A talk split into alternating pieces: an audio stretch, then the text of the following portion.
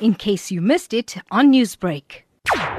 First of all, we dealt with the issues of cases that are involving uh, our comrades, and of course, and we dealt with the issue of the state of municipalities. We have uh, taken decisions which decision will be communicated with the public at one o'clock, where the ANC will be briefing all the media um, institutions about our decisions. It touches number of people, per se touching the different municipalities where the ANC is governing.